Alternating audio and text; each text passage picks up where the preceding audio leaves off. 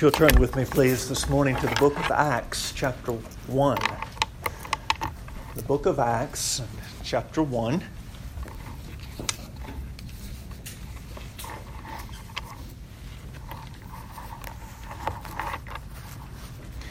Over the years, as I've oftentimes been addressed with the question, How is the church doing? Uh, it has many times have been my answer that there are always uh, burdens to be concerned about, always blessings to rejoice in. And I have found that to be true. Um, one of the blessings that we rejoice in is the work here. Um, it has been a, a, great and an ongoing encouragement to us to see the, the work of Christ uh, in the planning of the Emmanuel Church of Winston-Salem. And I am sincere in saying it's a blessing to be in your midst, to worship with you this morning, and just to see you and to have this time together. My purpose in the ministry of the Word this morning is to draw our attention to the subject of corporate prayer. Corporate prayer. In this context, the adjective corporate means pertaining to a united group of persons, united or combined into one. In the book of Acts, as we look at the early church being birthed and developing, one of the most conspicuous features of that church was that they were a united group of believers lifting up their voices together to God. They're being united as one in seeking God's face in prayer was one of their defining features. And I want to seek to demonstrate that, uh, making application along the way by way of four observations uh, drawn primarily from the book of Acts. And the first is this the New Testament church was actually born in the context of a group of disciples united as one, seeking the Lord together in prayer.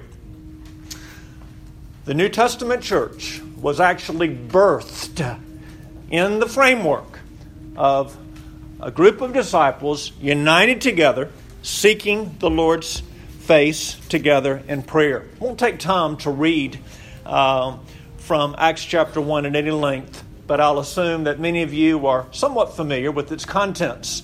Jesus, having been crucified outside of Jerusalem three days later, had, had risen from the dead, and for some 40 days he remained on earth as the resurrected Lord, uh, manifesting himself to his disciples and to hundreds of others, uh, verifying that he was very much alive.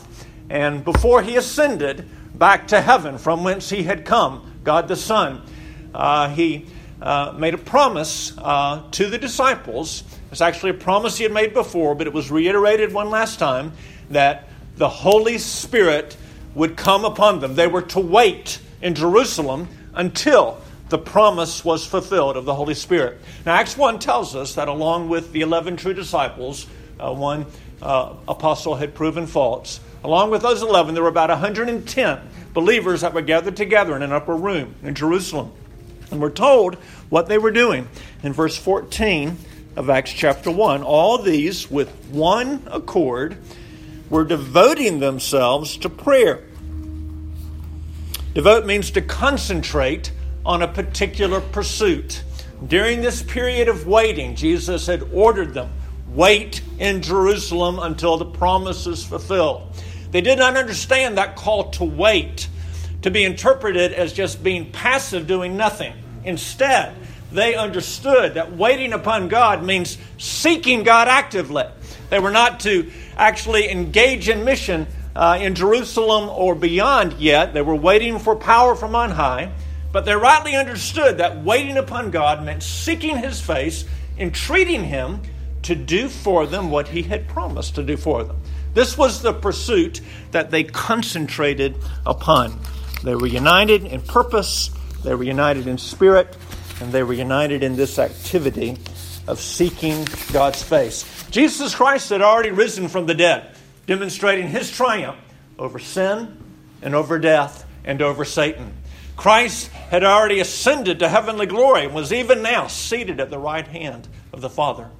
But they recognized they were powerless to do the work that had been assigned to them until the Spirit came. So they're seeking God's face for the desperately needed and for the graciously promised Spirit. Now, it's in this context that the church is born as we move into Acts chapter 2. Uh, that glorious passage opens with the words that when the day of Pentecost arrived, they were all together in one place. They're, they're still in this upper room. They're, they're seeking God's face, and it's in that context that the Spirit came down, and the world has never been the same since then. The promised Holy Spirit uh, gave immediately the power that Christ had promised to his people. And that power, of course, manifested itself on that first day in an extraordinary way. Perhaps there has never been a sermon like that sermon. 3,000, we read in Acts chapter 2, were converted as the Apostle Peter preaches, and it was an extemporaneous message, uh, not something that he had been uh, working on in the study for the last two weeks. Uh, the Spirit comes, extraordinary phenomena attend, a crowd gathers wondering what is going on. Peter just responds to their question and extemporaneously, uh, drawing upon scriptural knowledge, he, he expounds what is going on and how this is the promise of God coming to fulfillment. And literally 3,000 souls are gathered in on that uh, holy day. My point is this it was out of the womb of the followers of Christ being all together in one place, devoting themselves to prayer, that the church was born. Now, we recognize that our redemptive historical situation is different from theirs. We live on this side of the Spirit having come. We're not waiting for the first coming of Jesus. We're not waiting for Jesus to be crucified for his people. We're not waiting for Jesus to rise from the dead. These great redemptive historical events have already happened. We look back upon these wonderful deeds that God has done. Likewise, we look back upon the Spirit having come. This great and gracious redemptive work of God has happened. We are the people of the Spirit. We should never think of ourselves fundamentally as the people who are still looking for the Spirit. We possess the Holy Spirit by God's sovereign grace. The Spirit has come. That's why we're Christians. That's why a church has been born. But we recognize from the book of Acts and from other parts of the Bible that we can yet experience ongoing fillings of the Holy Spirit because we'll see this same church praying again for the Spirit to come. We can experience new dimensions of the Spirit's presence and of His power. And there are promises that we are still waiting upon our God to fulfill in larger measure.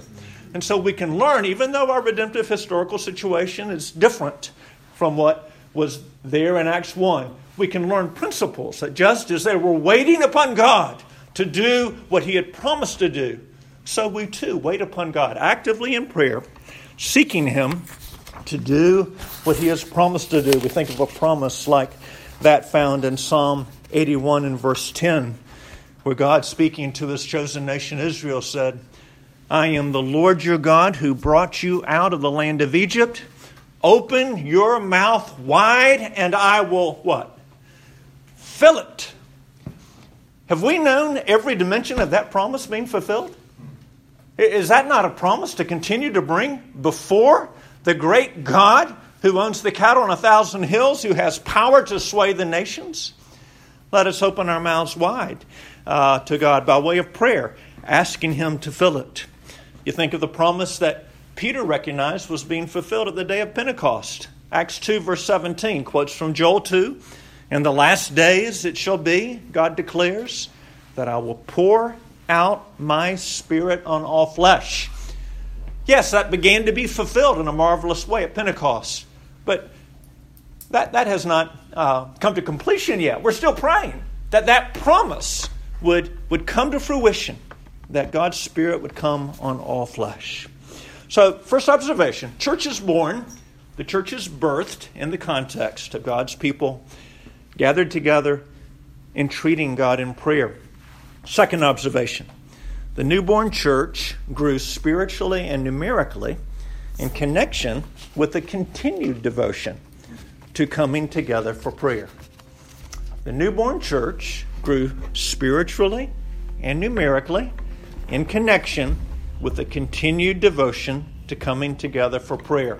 Note Acts chapter 2, verses 41 and 42. We read So those who received his word, that is, the word of the Apostle Peter, were baptized, and there were added that day about 3,000 souls. And they devoted themselves to the apostles' teaching and fellowship, to the breaking of bread, and the prayers. 3,000 souls, all baptized on that day. Can you imagine what that would have been like as a service? Uh, and can you imagine your congregation growing by 25 times uh, through one day? Uh, be like your group here going from, say, 30 to what? Uh, 750 uh, through, uh, through, through one message and God coming down. Can you imagine what that would be like? Uh, well, that's what happened in that place. Acts 2 uh, 42 again uses the word devoted to describe uh, not just 120, but now 3,000 plus followers of Christ. Just as before they had concentrated on the particular pursuit of prayer, now they concentrate their attention and time on four particular pursuits. Each one was a corporate activity, an activity in which the brothers and sisters were united as one, acting together in concert. They came together to give careful, united attention to the apostolic teaching.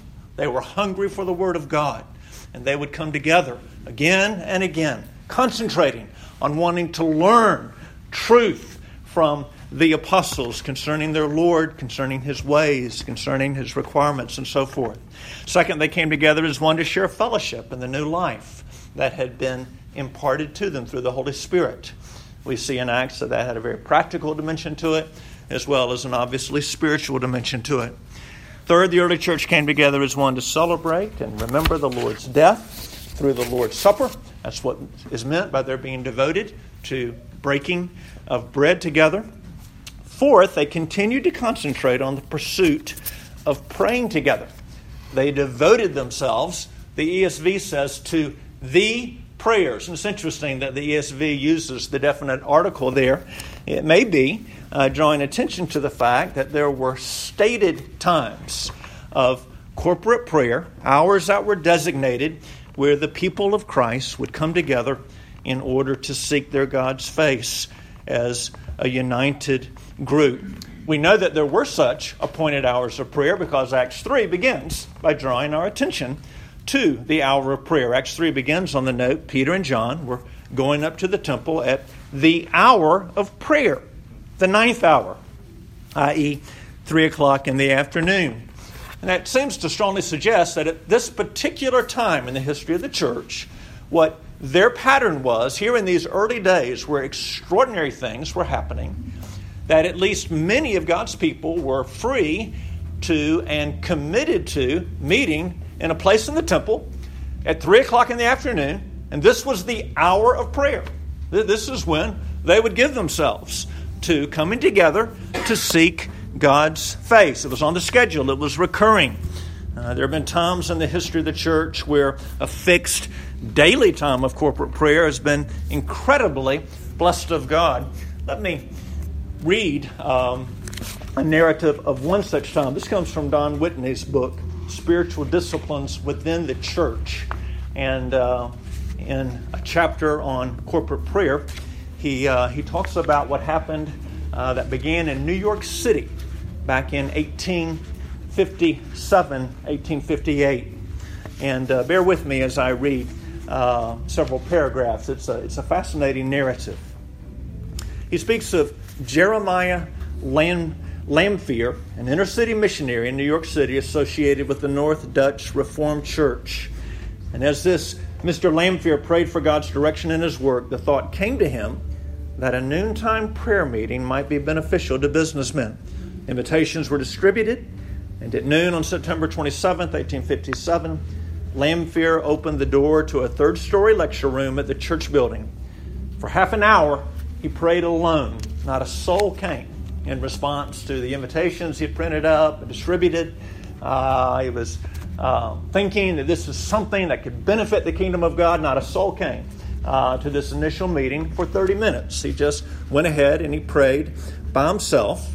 But then at 12:30, he heard the step of a solitary individual on the stairs, then another, and another until six men gathered for a brief time of prayer.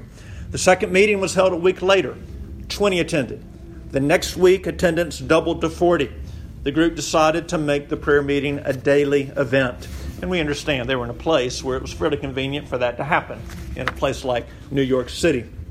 On October 14, Lanphier noted that more than 100 were present, including many who did not know Christ and who were asking how to be saved. How wonderful that people would come to a prayer meeting not because they're committed to the cause of Christ, but because they're interested in the cause of Christ. They've heard about a movement going on. They're, they're, they're curious. They, they want to know what's happening. They come to the prayer meeting. Within two months, the daily gathering filled all three of the church's large lecture rooms. By mid spring, there were noontime prayer meetings at 20 different locations across the city. Soon, prayer meetings and conversions began to multiply in other cities. In some areas, prayer meetings that began with six or seven people increased to six and seven thousand. Within months, the impact was felt from coast to coast. Sometimes as many as 50,000 people per week were being converted. It is estimated that out of a population of less than 30 million, at least a million Americans professed faith in Christ in one year. I'm not sure how Mr. Whitney uh, gathered those statistics, but I'm confident that Mr. Whitney is one who doesn't believe in easy believism and decisionalism. He's one who understands what real conversion looks like. And uh, he believes that this is an accurate historical record of what happened. Isn't it significant that right before the Civil War would erupt in our nation, with thousands going into eternity in what, humanly speaking, was an untimely way, that God the Spirit came down and so many were converted right here on the threshold of uh, the Civil War taking place. It's extraordinary. That's not ordinary, but it's an illustration of what God has done in history when his people, beginning with just one man, took seriously a call to let's come together for prayer. Let's make this something that we concentrate upon. Let's make this something that we view as a priority. Let's make this something that we view as belonging to the first things. Let's come together as Christians and let's pray. Did all 3,000 plus believers uh, continue together in one large room or a large portico so that they could all be together in one another's presence? It would seem certain that at some point that became impractical and there began to be uh, some measure of segmentation into different groups because people needed to have space to be able to gather together. And in that day, where there were no microphones, people needed to be able to hear one another. So we uh, um, have reason to think that not every believer in the early church was always meeting all together as one group. But what's clear is that corporate prayer was not secondary, it was not tertiary, it was something that they concentrated upon. We likewise want corporate prayer to be front and center in our churches. And I want to encourage you in that. That this is something that would not be viewed as a secondary thing. That this is not something that would be viewed as belonging to kind of the second tier of things that we're committed to. I want to encourage you to think, just based on the book of Acts alone, as prayer being something that is a defining, distinguishing feature of what Emmanuel Church is about. We are a people who believe it is absolutely necessary to seek the face of God together. We are a people who are convinced that among our highest privileges is that there is a God who invites us to seek his face together, who not only summons that, but encourages that and, and gives wonderful promises to what happens when even two or three are gathered together in his name. And you know that that context, many of you will know, Matthew 18 is in the immediate context of the church. That what's being referred to is the church coming together. When Jesus spoke of two or three gathering together in his name and God being present in a special way. My first experience of a church that was Reformed and Baptistic uh, was a church called People's Bible Church. It's now known as Grace Baptist Church down in the Greenville, South Carolina area.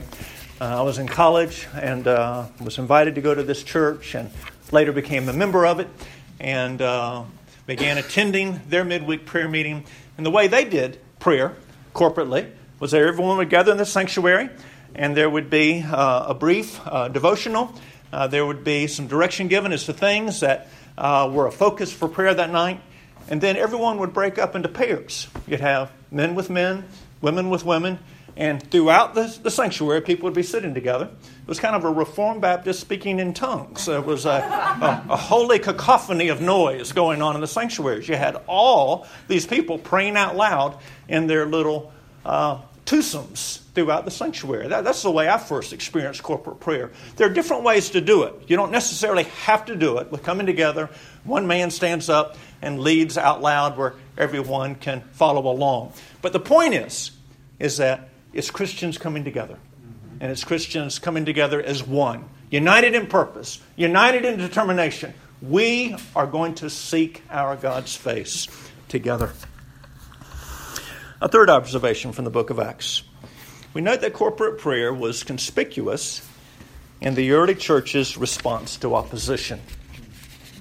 Coming together for prayer was conspicuous, prominent in the early church's response to opposition.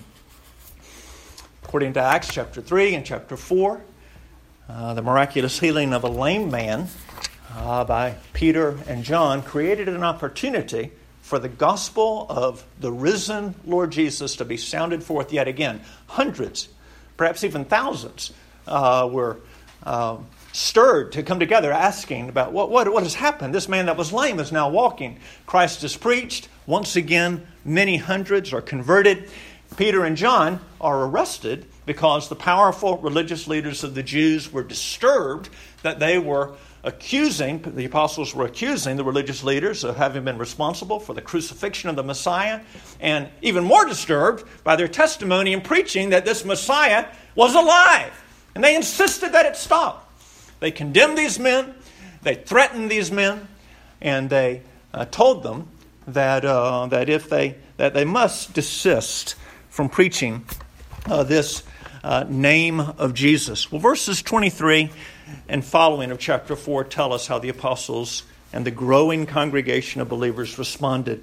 Picking up at verse 23 of Acts 4, when they were released, they went to their friends and reported what the chief priest and the elders had said to them.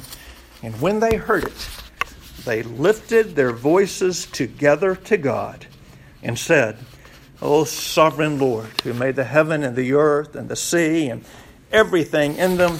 And then you can go through. I won't take time to read the, the passage right now. What you have is a prayer that's full of faith and that is full of Bible. They recognize that this is Psalm 2 coming to fulfillment. This, this conspiracy, this organized effort to stamp out the Lord and His anointment. This is what the Bible said would happen. But we know who reigns over all the world, including all opposition. And they plead with God to their credit and to the credit of the God who had saved them not for safety. They pray for new dimensions of boldness in the midst of this fresh expression of hostility. They're not looking for an easier life. They're not looking necessarily for a safer life. They're looking for grace to be faithful in the midst of opposition that they recognize it was not going to go away. Jesus had been crucified. They weren't expecting a softer life. So they pray that God would fill them afresh with His Holy Spirit, giving them boldness to be faithful in continuing to speak the message, even in the face of these severe and real threats. They prayed together, that they realized that they didn't have the strength in themselves, that, that they realized that they must continue to witness, but they needed power afresh from on high in order to persist in the work and to know God's benediction upon the work. As has been noted, they, they prayed the Bible, they brought God's own word to them. The same readiness to pray together when challenges arose uh, comes to the surface again in Acts chapter 12. Acts in chapter 12, this is the passage where James, the brother of John, one of the first apostles, is taken into custody and then is killed, probably beheaded. And um, you have, uh, just as you had with the first martyr Stephen, a very tangible expression of how real the hostility was, of how determined the hostility was. Here you have one of the uh, original apostles being put to death. How did the church respond? Peter was also arrested. There was a holiday going on, and so he was kept in jail over the weekend. The clear inference is that Peter's head was about to come off as well. Uh, so James is dead, Peter is in prison. What do we read? Verse 5 of Acts chapter 12 Peter was kept in prison, but earnest prayer for him was made to God by the church. Skipping down to verse 12. Peter's miraculously released by way of angelic intervention from the prison and from the guards to which he was chained. Verse 12, having been released, released he went to the house of Mary, the mother of John, where, uh, whose other name was Mark, where many were gathered together and were what? They were seeking God's face together. It was night, maybe the middle of the night. Granted, this was an extraordinary crisis, but extraordinary crisis called for extraordinary action. And it was their instinct as the people of God that what we need here is we need God's intervention. We need to seek God's face together. Turn over with me, please, to the book of First Timothy.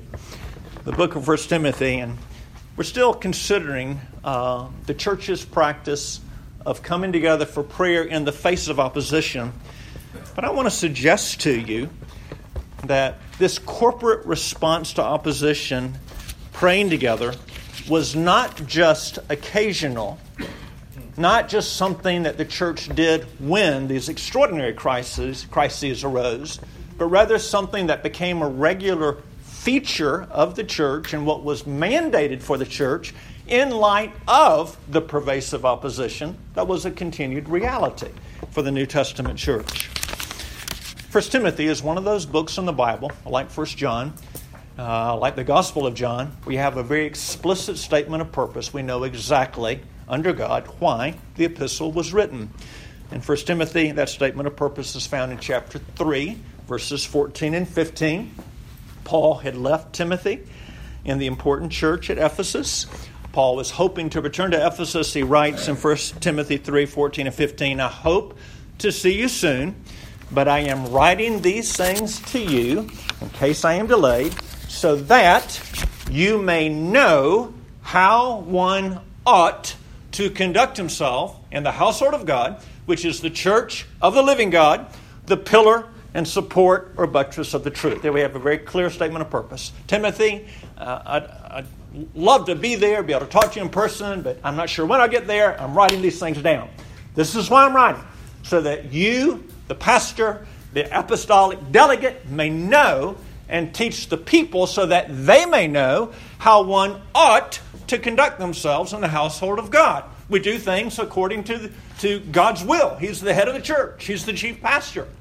And I'm going to write to you concerning some things that ought to be done at God's house. Well, what's the first thing he talks about in this epistle that ought to be done in God's house? That should mark the behavior, the conduct of the people of God in the house of God. Go back to chapter 2, verse 1 which begins with the words first of all. Okay, very orderly book, clear. You can outline it. I'm writing so that you'll know how you ought to behave in the household of God. Here's the first thing. Okay? 1 Timothy 2 1. First of all, then I urge that supplications, prayers, intercessions, and thanksgivings be made for all people. I'm going to go ahead and read down through verse 8. For kings and all who are in high positions, that we may lead a peaceful and quiet life godly, dignified in every way. This is good, and it is pleasing in the sight of God our Savior, who desires all people to be saved and to come to the knowledge of the truth. For there is one God, there is one mediator between God and men, the man Christ Jesus, who gave himself as a ransom for all, which is the testimony given at the proper time. For this I was appointed a preacher and an apostle. I'm telling the truth, I'm not lying, a teacher of the Gentiles in faith and truth. I desire then that in every place the men should pray, lifting holy hands without anger or quarreling. Now, why would the Apostle Paul, under the inspiration of the Holy Ghost, mandate, first of all, the church needs to be committed to prayer, to intercession, to supplication, to seeking God's face together? More particularly, why would he say this is a first of all thing so that you can live peacefully and quietly? I mean, doesn't that sound very American? I mean, we're, we're all for peace and quiet and comfort. Uh, yeah, let's pray for more peace, more quietness, more comfort. Well, we know, don't we? That, that is not what the Apostle Paul was after. This was a man who was quite accustomed to hardship, wasn't looking for easy street, wasn't expecting the people of God to live on easy street. What, what, what's he talking about in this mandate? First of all, pray. Well, he's not explicit here, but I believe that there's good reason to infer that in the backdrop of his thought is just the recognition of how pervasive, uh, how intense, and how hindering, in many respects, opposition to the gospel was. I mean, just think again about the book of Acts and just drawing upon your, your acquaintance with the book of Acts. How many times is the Apostle Paul himself running out of town or being dropped down over the wall, or his disciples are begging him, You need to be quiet. We're going to get you out to another city because of what? Because of the opposition. That was so intense, that was so hostile. And this is a qualifying note to the fact that back in Acts chapter 4, the brethren didn't pray for safety, they prayed for boldness. A qualifying note is that there is, there is a time to take your Bible and go on to the next town. Uh, that there is a time to be thinking about maybe we shouldn't stay here in the midst of the riot and in the midst of the stones and in the midst of the fierce opposition. There's balance here. But that, that was such a pervasive presence in the early church, I believe it forms the backdrop for 1 Timothy 2. And why, interestingly, 1 Timothy 2, in a first of all this, calls us to pray for kings and all those in authority. I mean, how many times have you been in a prayer meeting where, oh, well, you can count on it, we're going to be praying for the nation's leadership? In my experience, that hasn't been very prominent. Why would it have been then? Well, so often it was the leaders who were the devil's tools in the opposition. I mean, the, the New Testament is written against the backdrop of emperors who at times just made it policy we're going to exterminate these Christians. National sport at the stadium come see the Christians burned. Come see the Christians fighting the lions, in effect, fed to the lions. I mean, this was the context in which the New, New Testament was written. So, so Paul says, first of all, you need to be praying. Why? Because, not because we want an easy life, we want the gospel to be able to go forth Amen. unhindered unmolested, with as little distraction, relatively speaking, as God would know to be good for his cause. The opposition is different in our day and in our culture. But we're foolish if we think that opposition is gone. We're not facing lions. We're not facing the prospect of being hung up on a post and set aflame whereby we give the Roman pedestrians light to see their way home. That's a mercy from God. That could change. But in God's mercy, we don't, it is so hard for us to even fathom such a life. We are so accustomed to being safe and secure. But, brothers and sisters, we live in a day where freedom of speech is being threatened. And more to the point, the devil has not diminished with time. The opposition we face is not so much hostility as it is indifference. We live in the richest country in the world.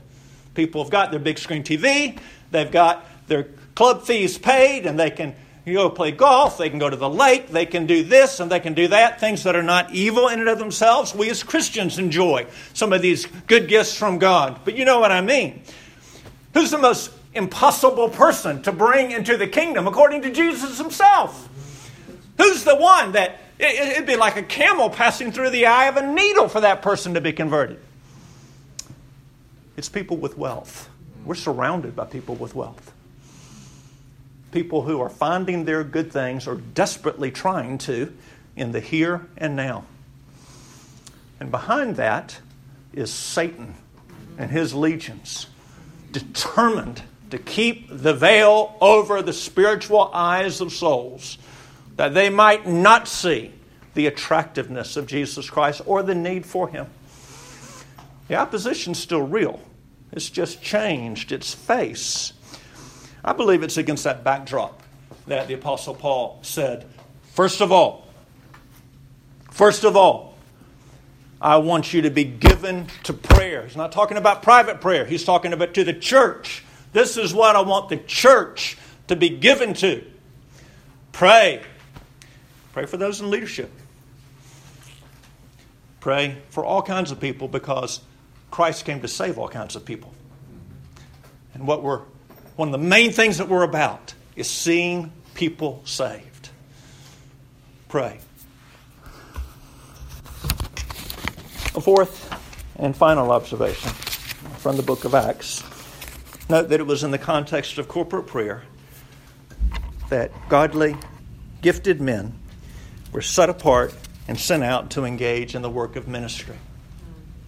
It's in the context of the saints of God coming together to seek God's face that godly and gifted men were set apart and sent out to engage in the work of ministry. Some of you are already there, Acts chapter 13, which records for us the initiation of the first organized missionary activity. Missions have been taking place.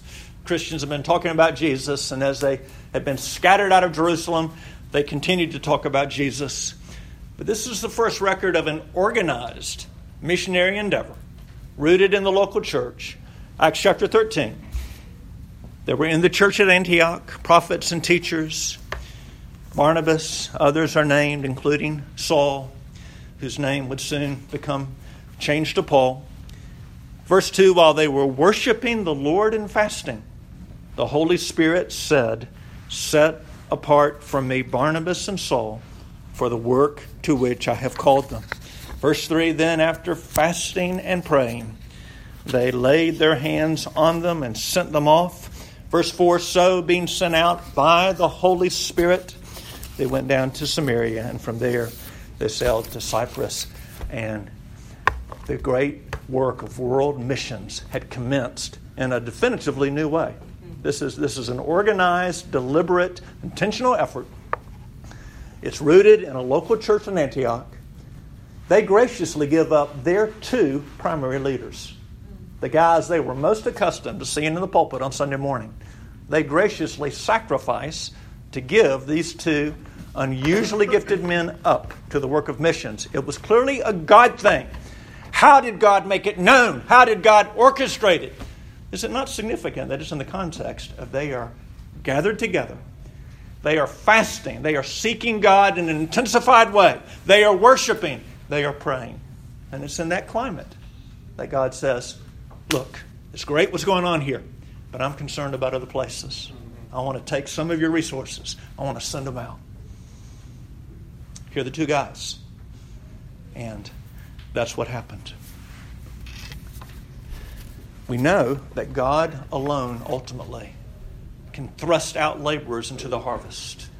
We have our seminaries, uh, we can make our plans, uh, we can do things to nurture and to train, but what we most need according to Christ Himself, not the only activity, but the foundational activity, is to pray to the Lord of the harvest, right?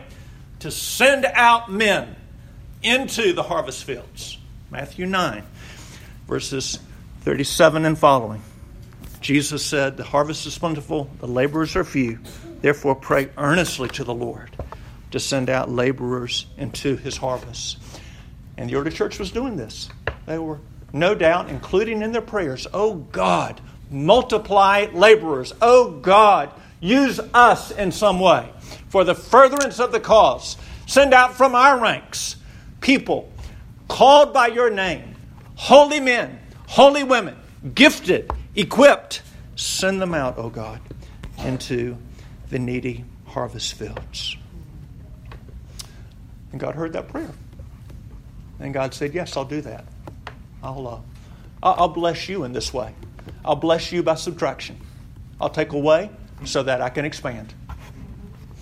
And it was the privilege of the early church in Antioch, though painful, to have that experience.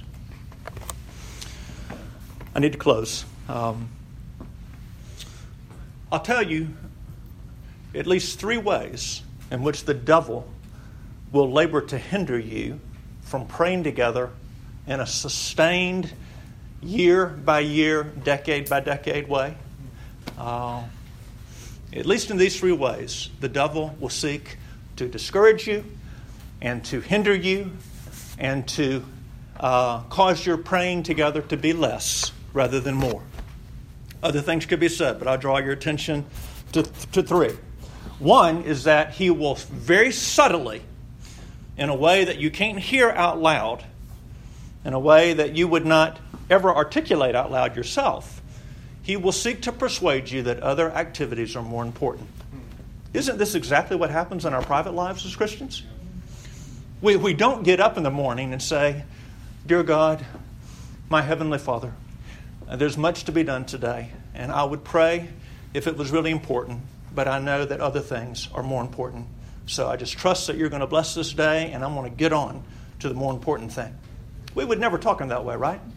We, we, we realize that is insanity for a believer to think such things, to pray such things. But do we not again and again cave in to just that underlying mindset?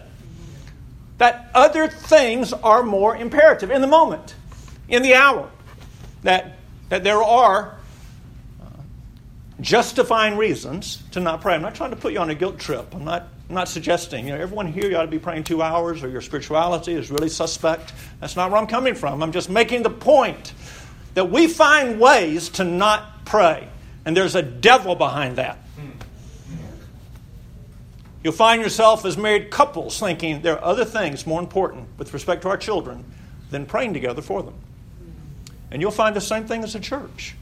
And there are important things to do, scores of important things to do.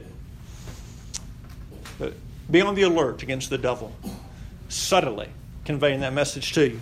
Second, the devil implicitly, and at times he'll yell this, conveys the message again and again that prayer is too hard. And prayer is hard. Bless God, not always. Oh, don't we love those times where we feel like we're on uh, a, a, river, we're on the new river, and we're on a raft, and we are not just floating, we are flying.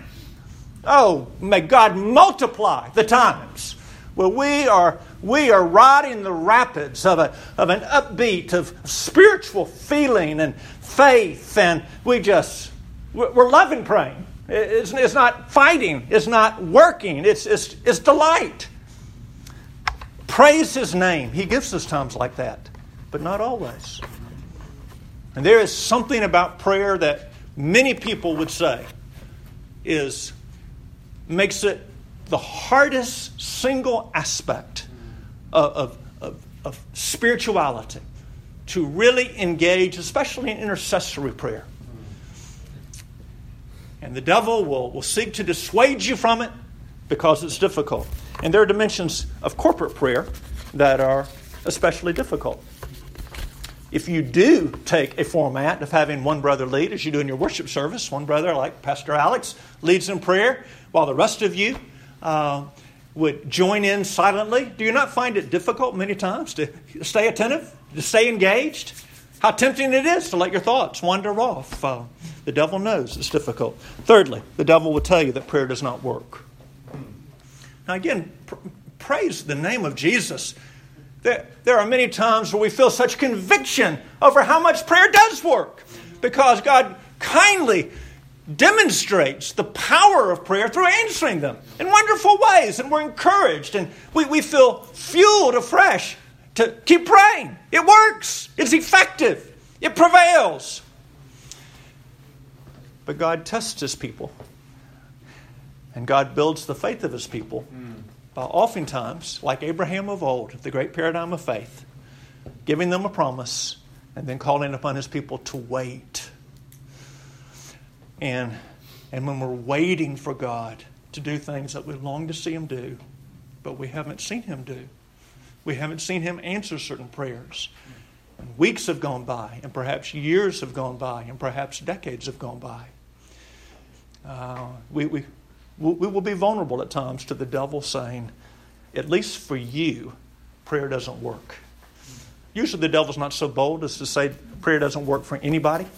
Uh, in my own experience, I'm convinced that prayer works. I find myself more vulnerable to the thought that prayer won't work for me mm. in certain ways. Mm. The devil's good at pointing out scenes from my life, mm. patterns of lust and patterns of sin, and, and the devil, he'll go after us with that argument. It doesn't work. Let us grow in our conviction, y'all, that it is a great and wonderful privilege that the true and living God is so near to those that call upon him. A great Old Testament passage. If it was true back then, how much more true is it for the new covenant community? Deuteronomy 4 7. Moses on the plain of Moab. He was about to die. The people were about to go into the land of promise. And as he spoke to Israel, Deuteronomy 4 7, he said, What great nation is there that has a God so near to it as the Lord our God is to us whenever we call upon him? Moses knew firsthand how stiff necked the people of God could be and were characteristically in the Old Covenant. But he still made this appeal to them as one who wasn't going to be able to go into the land of promise himself, as one who lost the privilege of leading the people into the land of promise because of their unbelief and their rebellion. He still had this appeal to make to their children now grown. What nation, what people are there who has a God, a real God, a true God, not just an idea, not just a, a hope for fantasy, a person, a real, infinite person. What people are there who have a God so real, so powerful, so near to those who call upon Him? Let us grow in our conviction. This is who our God is the God who beckons His children again and again. Talk to me. Talk to me. Ask. I will give it to you. Seek. You will find. Here's heaven's door. Just knock. You'll find the door opened. This is, this is our God. Now, I really do close on this note. What about people here who feel that God maybe is not willing to hear you. Uh, maybe you don't uh, see yourself as a Christian, and maybe you have good reason to not see yourself as a Christian. Well, let me close on this note. This, this God who is near to his people, to those who believe in him, to those who call upon him, this is a God who reveals himself in Isaiah 1 and throughout the whole Bible in this kind of way. He says, Come, let us reason. It's another way of saying, let's, let's talk together. This is what God says. Come, let us reason together, says the Lord. Though your sins be as scarlet, they shall be as white as snow. Though they be red like crimson, they shall be as wool. One of the most glorious aspects of the God who made us and the God before whom we soon will stand is that that's his real disposition towards people like us. God is never in this life telling anyone, stay away. That's always the devil's logic and the devil's message. Clean up, get yourself fixed up a bit, and then you can come. But you cannot come until you, you do, go through some reformation. You need to improve your morals. God is always saying, Come to me as you are, no matter how much you've blown it. Let, let, let's talk. Talk to me. I have words to say to you. And his main word is that no matter how deep dyed your transgressions are, I can take care of that. And I have through sending my Son, that whosoever would believe in him would not perish but have everlasting life. This is a God we're seeking. This is a God worth talking to often, privately, at home, and in our churches. May God help us to be those committed to and desirous of, oftentimes knocking on heaven's door. Let's pray. Our God, we thank you for the opportunity to consider these things. I apologize for having spoken too long, but Lord, take these things that, that we've considered from your word, and oh God, we pray that you would cause them to live and to bear rich fruit in all of our lives. Uh, we thank you that you are so ready to forgive our sins. We thank you that you are so ready to hear from people like us. We thank you, oh God, that you don't just wait for us, but you seek us.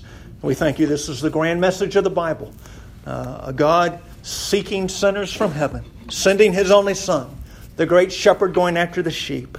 Oh, Lord Jesus, continue to come after us and draw us into closer engagement with you. We pray in your blessed name.